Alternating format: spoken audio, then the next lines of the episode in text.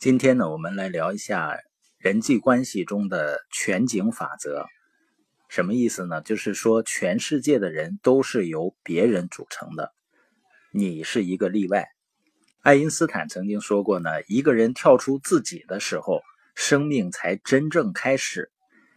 所以我们要问问自己，我们是不是很难做到以人为先，或者站在别人的立场上去看待问题。我的孩子呢是两岁多，呃，你可以了解，两三岁的孩子呢肯定是以自我为中心的，他们呢很难考虑别人的感受，一切呢就是以自己的喜好为出发点。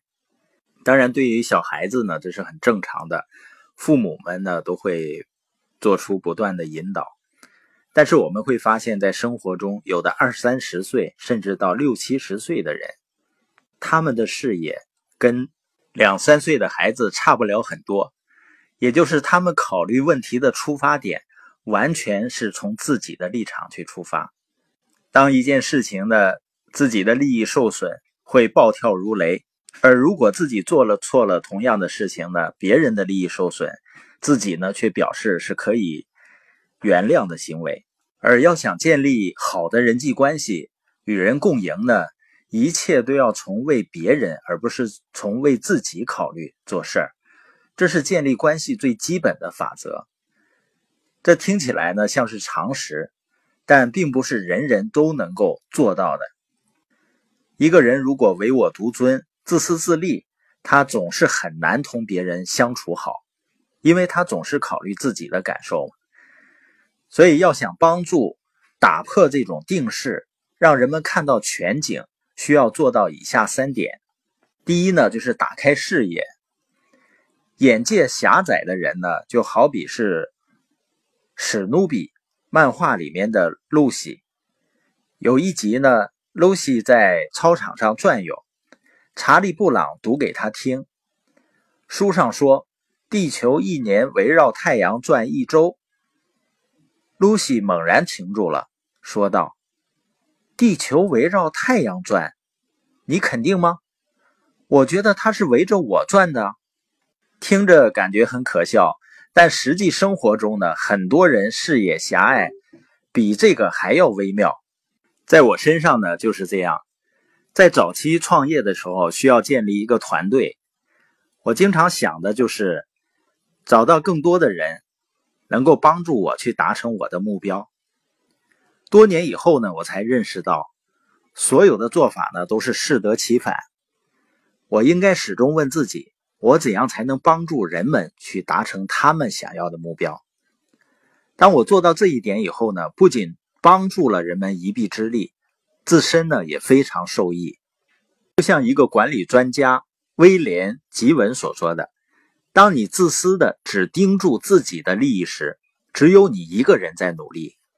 当你帮助一达人解决问题时，就有一达人和你一起努力。大多数时候呢，我们担心的事情只是整个大局微不足道的一小点儿。多年前呢，南加州大学被圣母大学以五十一比零打得落花流水。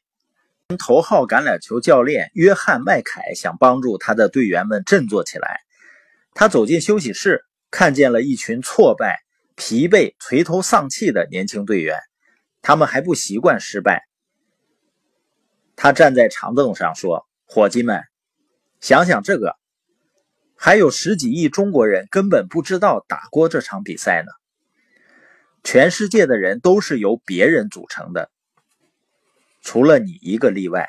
地球上的绝大多数人并不认识你，将来也不会。你认识的绝大多数人可能有更大的需求和问题，你可以选择漠视他们，只关注自己，或者是跳出自己，学会先考虑别人。实际上，很多人在创业和和人们连接的过程中，有很多的心理障碍，完全是因为视野狭隘的原因，就是太考虑自己了，太把自己当回事了，而没有去站在一个全景、全新的视角去看到你能够给予别人的帮助。看到全景的第二点就是心智成熟。我们常常期待着呢，随着年龄的增长，人会慢慢的成熟。可是随着岁月的流逝，我们仍然如此，因为成熟跟年龄无关，成熟是一个人是否能把我的世界变成人们的世界。鲍勃·布福德曾经写过一本非常好的书，叫《人生下半场》，主题呢是当人逼近中年的时候，许多人感到非常的不安，因为他们想让生命更有意义。他把这一阶段定义为中场。他说，多数人想在人生下半场做的，还是他们在上半场已经做过的事，只会做得更多。相反，让人生下半场成功的关键是盘点过去，抓住自身的强项，并把奉献他人作为目标。人生前半场的自我呢是狭隘的，后半场的自我就应该是广阔的。前半场的自我是向内旋转，把自己绑得越来越紧；后半场的自我应该是向外旋转，把自己从弹簧紧绕的僵固中释放出来。狭隘的自我只容纳你一个人，总体上来讲，它疏远别人，独来独往，并带有病态的个人主义。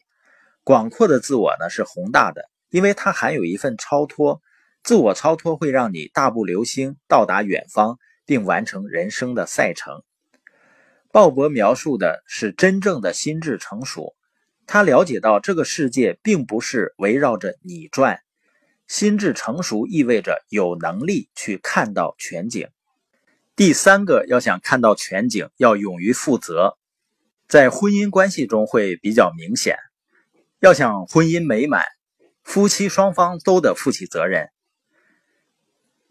那什么样的婚姻关系是成熟的婚姻关系呢？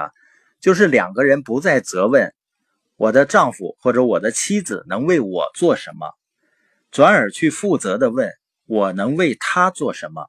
这个时候婚姻关系就成熟了。领导力呢也对人提出类似的要求，不负责任的领导人呢持有的是我老大的态度，用职权谋私利，而负责任的领导人是持有别人先来的态度，用职权来为别人服务，担起责任，做出表率，把功劳记在别人的身上，并增进和改善关系。好的领导者明白，要想让团队成功，必须把别人置于优先位置。